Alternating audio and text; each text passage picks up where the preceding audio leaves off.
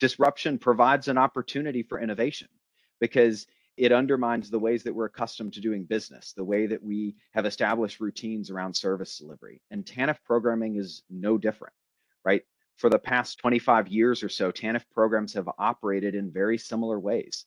The pandemic threw all of that up in the air and created a reason for managers and supervisors to really rethink business as usual, more so than anything else that we've seen.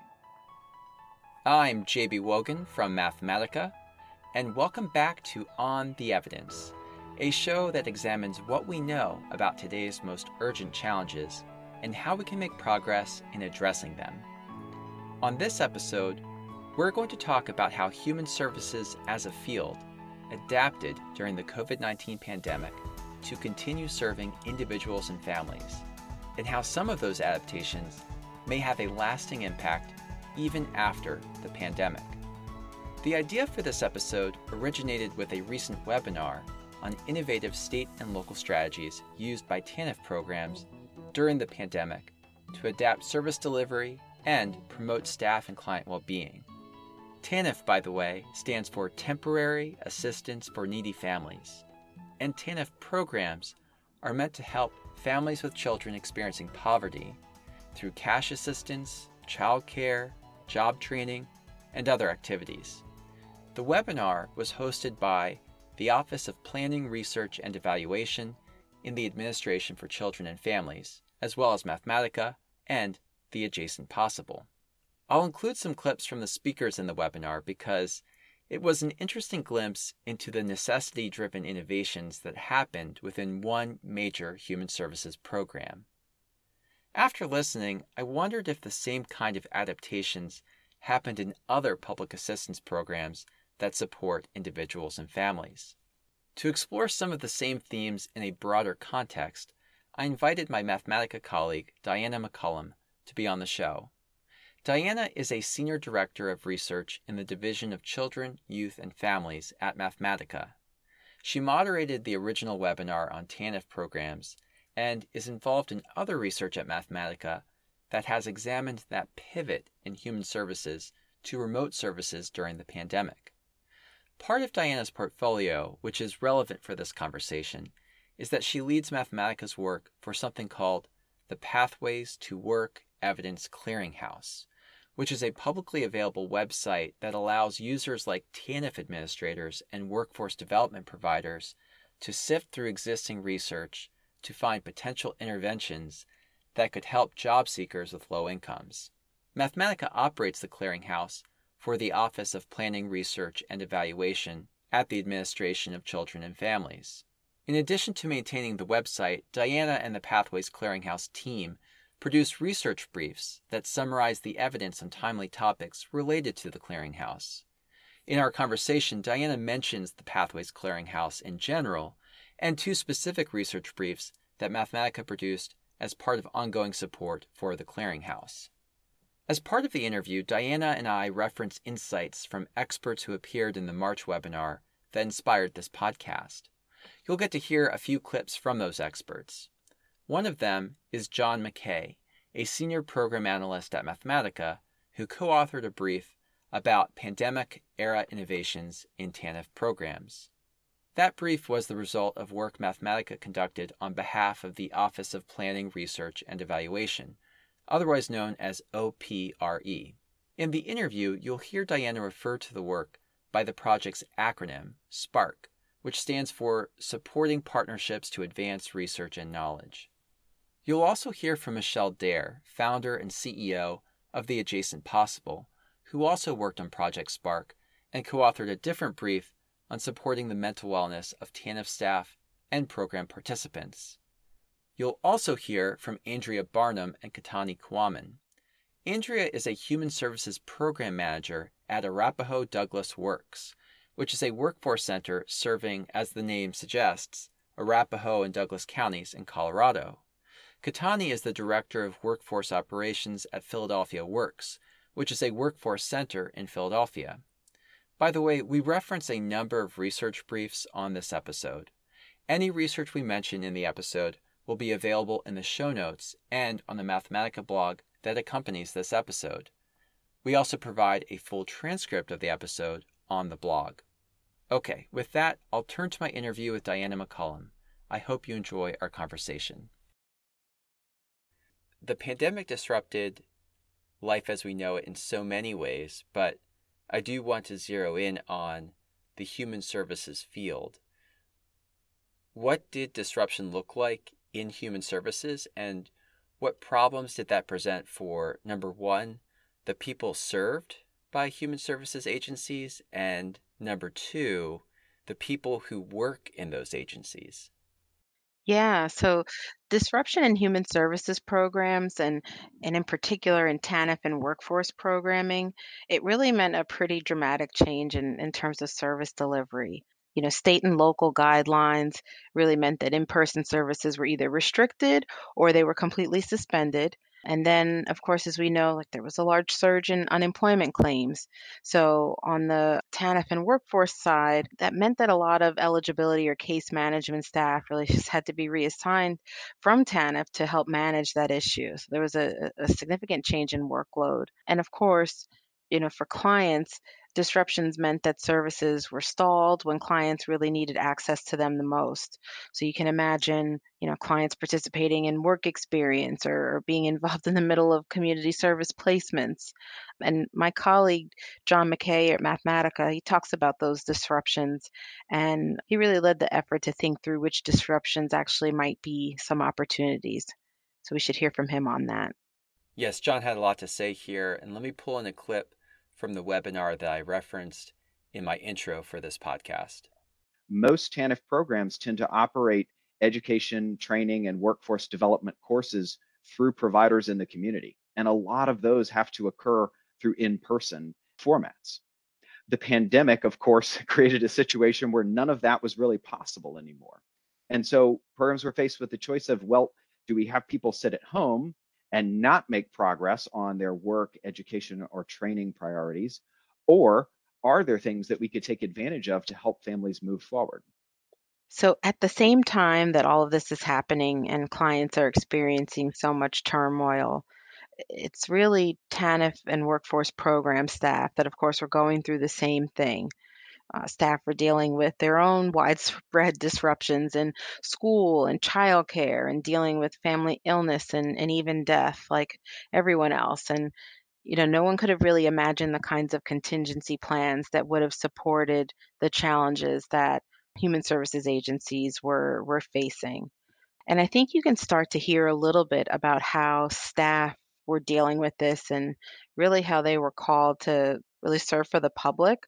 Um, when you hear Katani Kawaman, who's the director of workforce operations at Philadelphia Works, but she talks about the need to you know, provide public goods and services in the midst of trying to figure out how to operate in a pandemic when you and everyone around you is dealing with like a lot of grief and fear and just an increase in, in family responsibilities all around while trying to manage a workday and a, a job where you really have to provide a public service at a point where folks need it the most.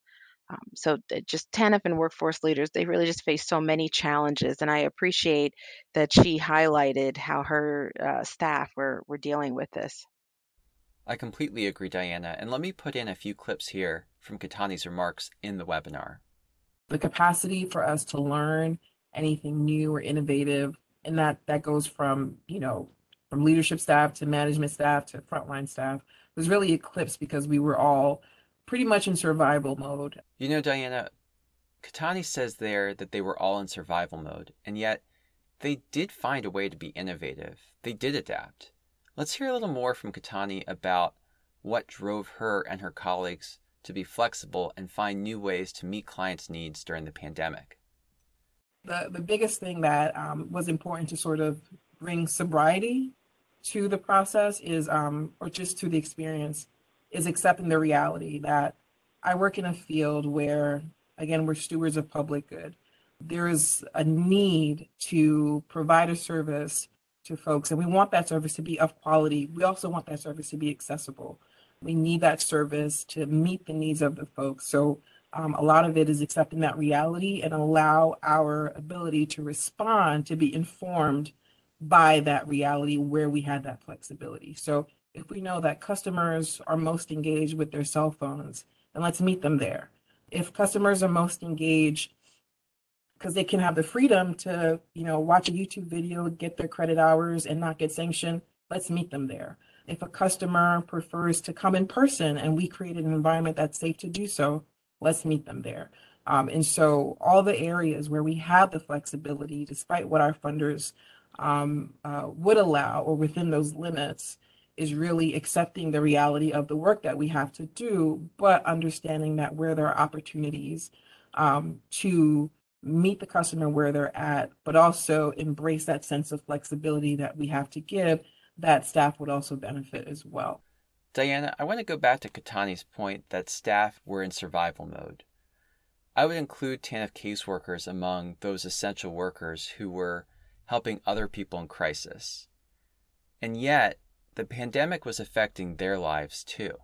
Yeah, and I think you know there there haven't been a I think a ton of, of, of studies done to like examine the mental health and well-being of you know human services agency staff, but as part of Project Spark, both uh, Mathematica and the Adjacent Possible which is led by the CEO Michelle Derr, we we did a brief survey of TANF program staff to think about their well-being, and the findings there really tell the story of all the stress, the trauma, and grief that program staff were facing. So, you know, just a, as a, a brief highlight, you know, the survey was a small snapshot with a small subset of TANF programs. We found that 62% of people said they felt confident in their ability to handle personal problems, but so many didn't. Less than half of the participants said that they felt like those things were, you know, not going their way. So I think, you know, we can turn to this clip from Michelle to really talk about that. That was in a sample of about 128 program staff from four states that we had been working with on Spark. Okay, here's the clip from Michelle. Just to give you a little bit more of an idea of how stressed and where people were at at that time, this was about February of 2021. 62% of people said that they felt confident in their ability to handle personal problems, but a lot didn't. Um, fewer than half said that they felt like 43% said that they felt like things were going their way. About half said they sometimes felt like they were unable to control important things in their lives.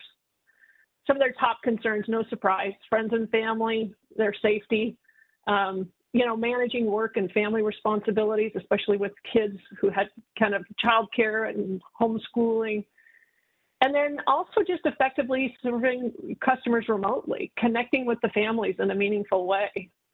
Dan, let me let me pause for one second here. We're talking about we're talking about human services broadly, and then we're talking specifically about TANF agencies because that was the focus of the webinar. But mm-hmm. how when when we say human services, what programs or how do you think about human services? What does that all encompass? So, yes, when I think of human services agencies, those include those agencies that are administering TANF, or that's Temporary Assistance for Needy Families. They also include the agencies that are administering the Supplemental Nutrition Assistance Program, or SNAP, as people regularly call it but you know includes those agencies that are working to meet the immediate needs of children, youth, and families. Those administering WIC, or you know, of course, within those there's an array of um, child welfare agencies and protections for human rights agencies. So it, it is a wide range. And in in this work, yes, like we have focused most closely on those agencies that are responsible for administering TANF um, and coordinating with workforce agencies and administering different employment services. Okay. All right. Excellent. Yeah, I think I just wanted to clarify for listeners that there's a an alphabet soup of of programs and and they all do slightly different things, although they sometimes share similar or overlapping customers or clients or beneficiaries and I think a lot of them maybe could be categorized as anti-poverty agencies even if they're primary purpose isn't that. But a lot of what we'll be talking about today is specifically about TANF or about employment assistance in particular. That's correct. Yeah. And I think that's a great way to put it. So, with that in mind, as as we've just as we were just saying, there there's uh, there's a whole kind of patchwork of programs and agencies in human services, and Mathematica works w- with federal, state, and local human services agencies around the country, work that continued during the pandemic. And I was curious, what were some of the common themes that we saw in terms of how agencies adapted to the pandemic? Yeah, this is this is an important question because I feel like there were many threads that emerged across many of the projects that we've been working on. But I, I think the, the biggest common thread was that agencies really adapted to do all they could do to keep services flowing to participants. Um, that is something that we saw, whether it was um, TANF agencies, workforce agencies, or you know nonprofits offering employment services, which all kind of work in in this space. But there was certainly lots of of innovation among those groups, a lot of creativity, and a real chance to think about how services are delivered. So, um, you know, across a couple of briefs that we have, including the pandemic era innovations brief uh, for the future of TANF programs that my colleague John McKay led, as well as a Pathways to Work Evidence Clearinghouse brief uh, led by my colleague Ryan Ruggiero. We saw agencies kind of do the same core things. One of them was flexibly using technology to make sure that clients had options to continue programs and receive session content. So that meant you know, a range of things like offering sessions through Zoom and other platforms. Certainly that was very common, but also things like pre recording uh, short content and sharing that asynchronously, or thinking of other synchronous options to get groups together. We saw a lot of agencies actually providing the technology, so providing and loaning laptops, Wi Fi hotspots um, to really allow for access. And we talk about that uh, throughout the webinar, that access was really such a critical piece. And then some programs really thought about how they could modify requirements to allow more flexibility for clients. So, in some cases, it was extending eligibility redeterminations um, and allowing participants to complete their eligibility requirements online rather than having everything be face to face and in person. And John has a nice comment about this when he talks about the way that programs started to think about the need for things like wet signatures. Many TANF programs, and including some of the other public assistance programs like SNAP, required in person wet signatures, required in person interviews to complete application. Again, the pandemic created a situation where that was no longer possible. And so programs across the country flipped their approaches where DocuSign became an important tool to get everything done from the application all the way through the individual responsibility contract, creating a situation where a mom with one or two or three kids who would have to navigate two bus trips, right, to and from the office across the city, now could sign her form right there online and not have to make that trip into the office to access the benefits that were important for her family. There were also many innovations that allowed for opportunities for deeper engagement. Um, another common theme that we saw was, you know, in many cases, agencies started to engage in more frequent check ins to see how people were doing, sort of in, in terms of their general wellness and their ability to access all of these services, um, you know, with the new formats that they were provided in.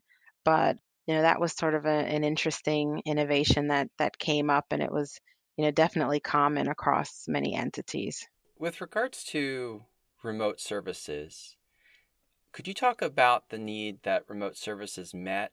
To what extent? And, there, and this is, I think t- John touched on this a little bit when he's saying in that clip uh, how in the past you might have had to take was it two to three buses, bus trips to get to an appointment. But to what extent was there already a need before the pandemic? And if there was a need before the pandemic, what about the pandemic allowed for change? Yeah. I mean, I think remote services and just opening up that flexibility that met a really wide range of needs. Um, you know, starting to open up options so that clients could continue programs or, you know, really allowing agencies to push their own boundaries and think about how they can have like tailored approaches that best fit the needs of clients and their families. The biggest need that I think remote services met, it's about that access piece. you know, I think the biggest issue that came up, and this was across the webinar and some of the other briefs that we've done, but it's that the the focus on the digital divide. Um, so that you know certainly existed before the pandemic, and it's something that only grew. So it's certainly one thing to have an array of options to enable virtual participation, but it's the access issues that really needed a lot of attention. And I love, you know, Andrea Barnum uh, who's the workforce programs manager at Arapahoe Douglas. Um, she really talked about this and, and gave some compelling examples. But she's talked about how her team started to address the digital divide, and you know she talked about opportunities to offer laptops. And I think one example she gave was um, just making sure that different different types of laptop options were available to to clients and that that really was the the need that they had to start to fill even be, before thinking about an array of options. So i think yeah it'd be great to turn to what andrea had to say and the examples that she shared about this. We had some digital literacy gaps with our participants pre-covid but obviously covid amplified that digital divide even more we had participants um, in our TANF program that, that wanted to work virtually but didn't know how. We had participants that knew how but didn't have access to the right technology. We had participants that were home with their kiddos, sharing their devices, not having enough devices for virtual learning and job search. And across the board, we saw that most of our TANF participants didn't have access to computers and internet. And even if they did, they didn't have adequate technology know how to use applications that were really foundational to enter the job market, to engage in virtual trainings, to truly engage in their community virtually. You know, one one other agency that we um, interviewed in the, the survey that I mentioned before talked about this innovation that they had where they used a bus as a large mobile hotspot and they um, were able to send the bus into the community to allow a range of participants to have internet access and that also enabled their families to have access to so it's just you know when i think about the access issues that is is something that you know having this flexibility around remote services help to meet that big problem that still persists. And i would just add for regular listeners of the podcast, some of the themes here may sound familiar. We did a podcast last year about father engagement during the pandemic, and one of the programs we featured, Father to Father in South Carolina, recognized that internet access was a problem for dads they were serving. So even when they couldn't allow for in person services, they offered Wi Fi in their parking lot so that dads could get free internet. And Along the same line, some of the fathers had children doing remote learning, and the children needed a way to print assignments and papers. So the nonprofit helped fathers and their children by letting them use the nonprofit's printers. They even used Zoom for legal counseling and virtual court hearings and peer to peer group sessions with other fathers. And I also wanted to mention we explored the topic of providing virtual and remote services on an episode about economic coaching and navigation services during the pandemic. And in that case, what Mathematica learned was that some organizations were using interactive web based platforms to increase regular communication between coaches and program participants through a chat feature.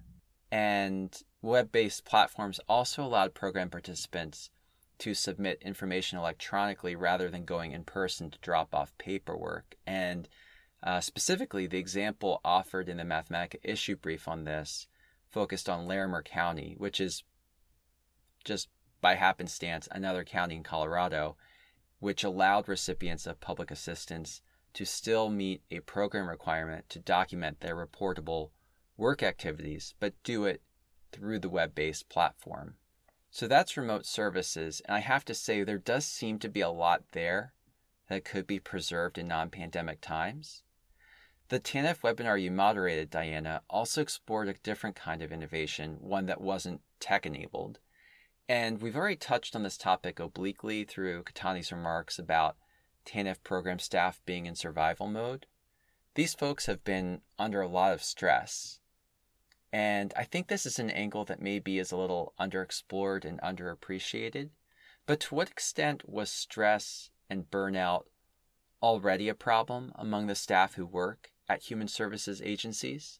And how did the pandemic change the way that this problem was perceived and addressed? Yeah.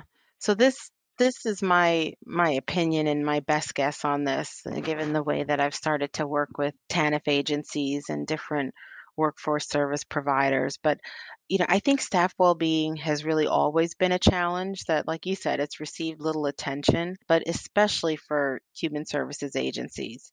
Like these are really challenging jobs to take on, even outside of a pandemic, where you know you have direct service staff like tending to take on really high caseloads, carry a tremendous amount, and you know it's it's intense when you think of the support that they're trying to provide to communities that are in great need. And so layering on a pandemic, you know, you can see how that just really intensifies the stress that these staff may be facing. Um, and you know, I think I definitely don't want to minimize and also want to highlight that clients were also facing the same challenges every day. And I think what may be a bright spot is that there was an opportunity for empathy that leaders and, and staff really got to embrace in a new way because of the pandemic. You know, when I think about how mental health may have been a topic prior to the pandemic, I can imagine that there are many entities where discussions about the racial violence that preceded the pandemic and that continues but like discussions about that were not really common in in settings in many many agencies and organizations. But i think now you know agencies are having many more honest and regular conversations about diversity equity and inclusion worker burnout you know what the history is of you know providing services to to clients in these programs and how we think about you know better empathizing with staff. So i think you know that just stress and burnout is something that's just i feel like it's been a always a part of the work that human services agency staff take on.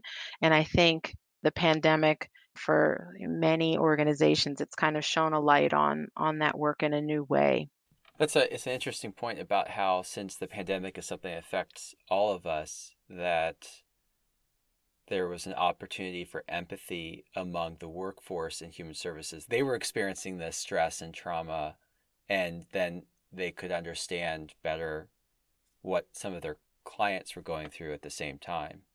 Yeah. I think that's right.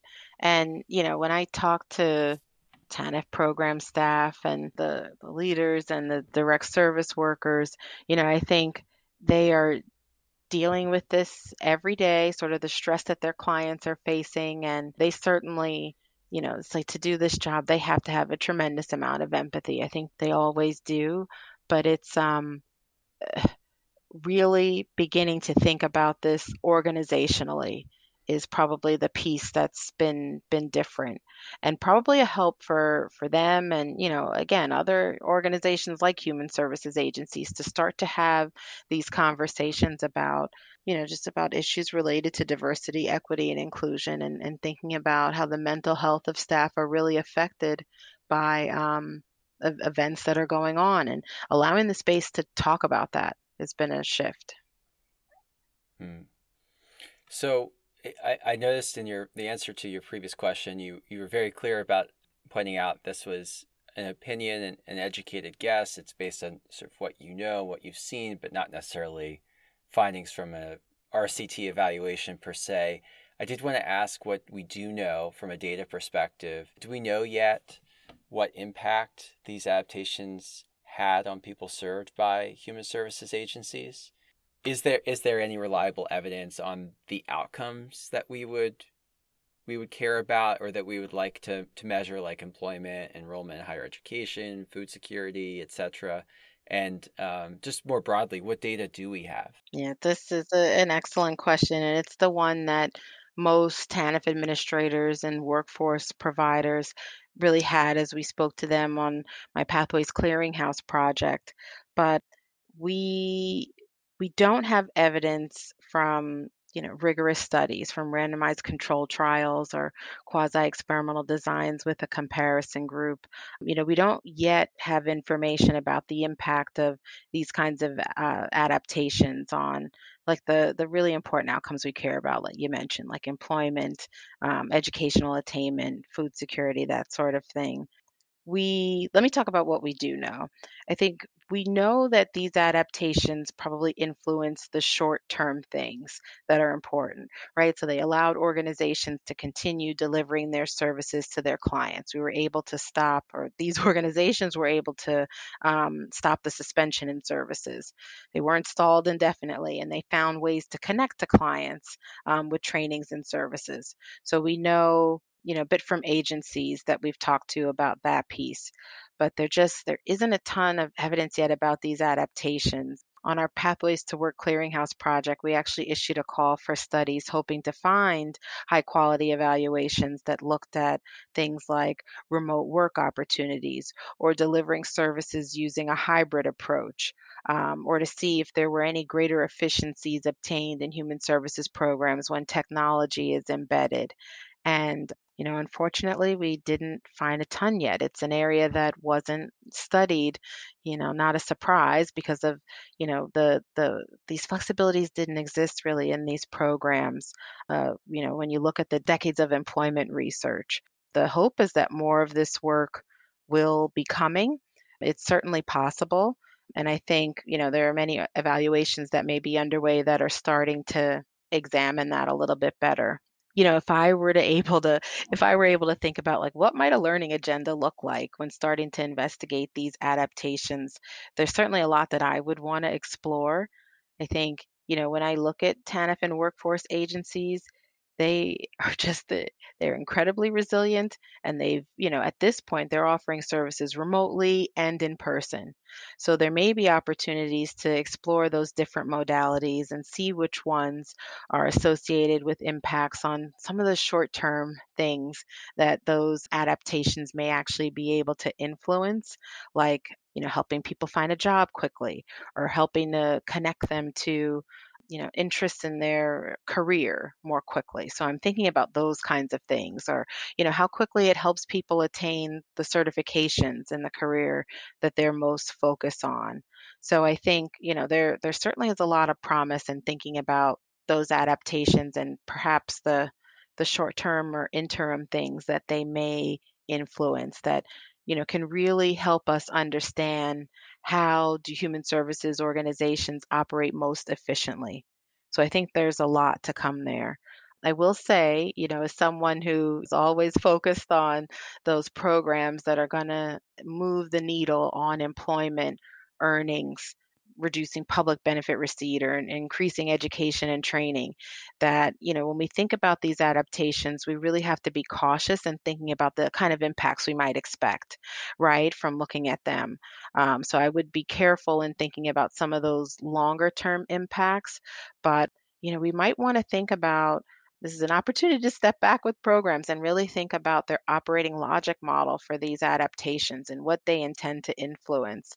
But you know, I can imagine looking at things like job quality satisfaction with a job and seeing if any of these nuanced approaches for reaching clients are able to influence outcomes like that. I think that needs a, a ton of attention, especially when you're looking at populations that are looking to advance economically.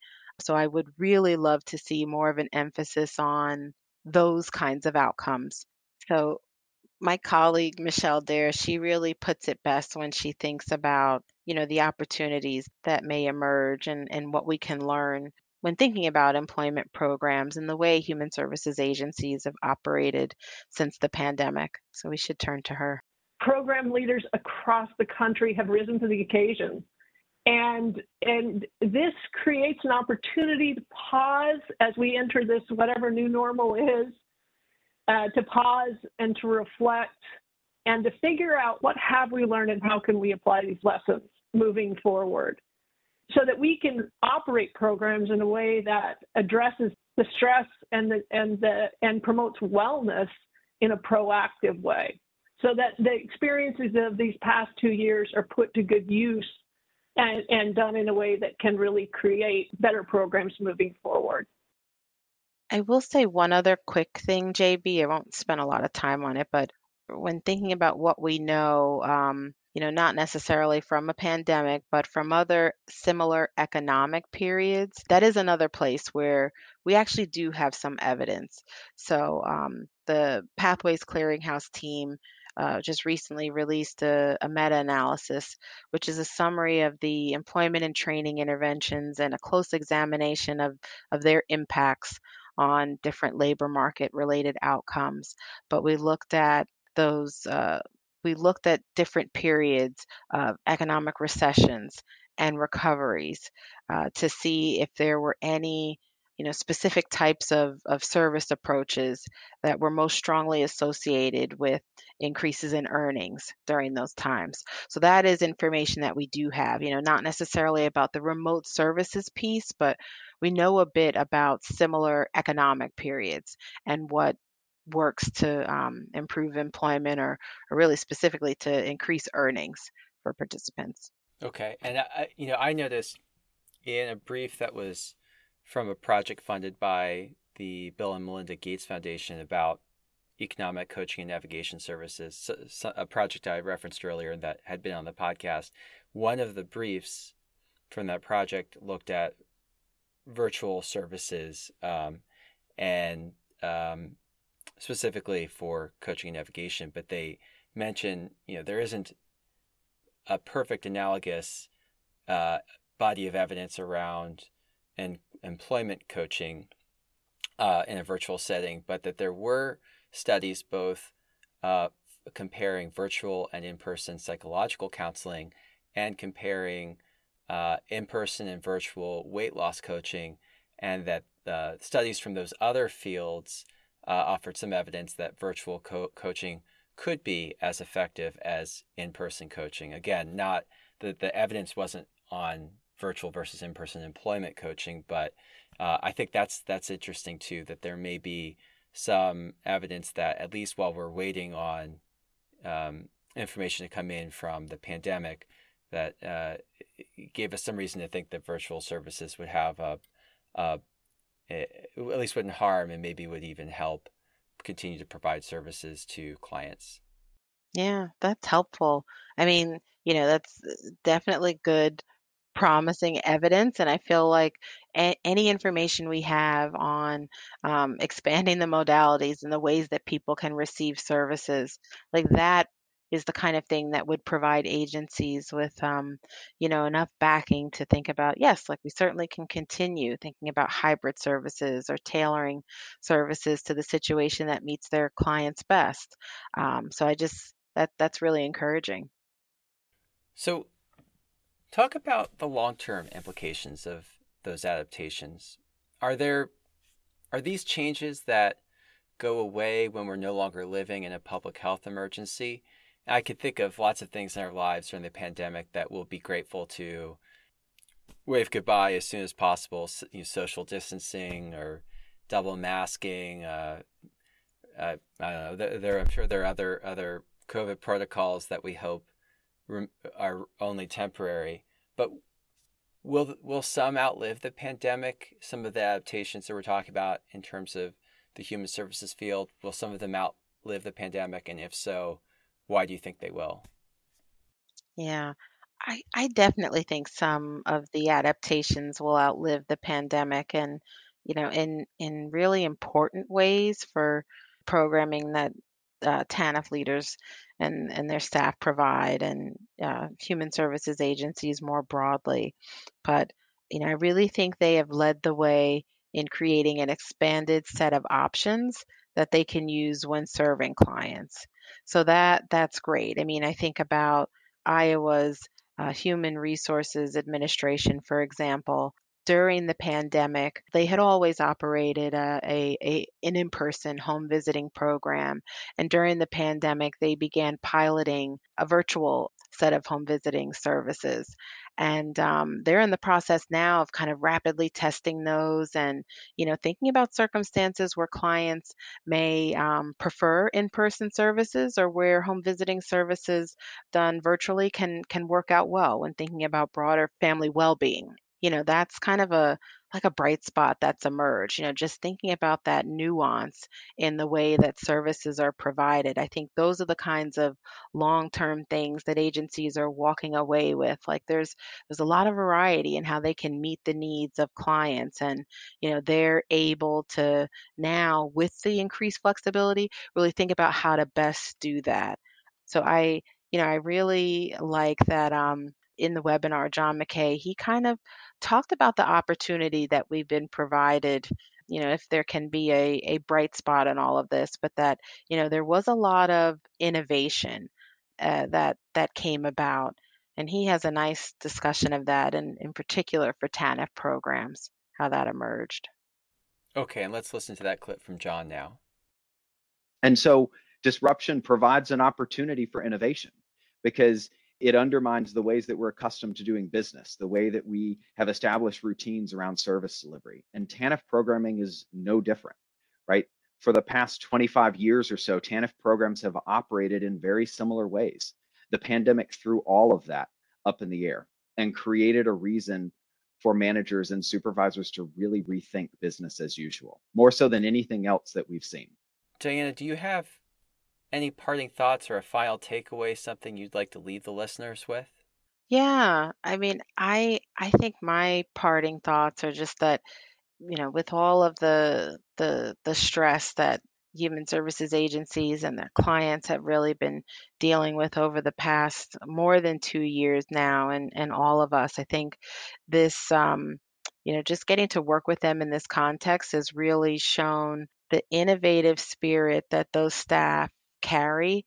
I think you know at, at an organization like ours sort of shifting to to go remote is is one thing and we were set up in ways to be able to do that but i'm just so struck by all of the stories of um, staff really you know i felt like they got together and brainstorm and think about all right you know we want to offer services to people virtually but first we have to work on access and what funds can we put together to make sure that we're um, getting laptops to those that need it so that they can succeed and move on to the programs that they need to. Um, you know, there were just so many stories of um, staff really thinking creatively and flexibly about how to help people get what they needed quickly. And that, you know, I think that's eh, it's just been so encouraging and i think that's where so much of the innovation in this space really comes from from really working with human services agency staff and thinking about how they want to change services and i love that they have been able to to really do that and expand on that and i think it just is changing the way that we think about employment programs and i'm just really hopeful for us to begin to evaluate that more and see how that model is influencing the client perspective and, and ultimately what they're able to achieve. Thanks again to Diana McCallum for joining me on this episode of On the Evidence, the Mathematica podcast.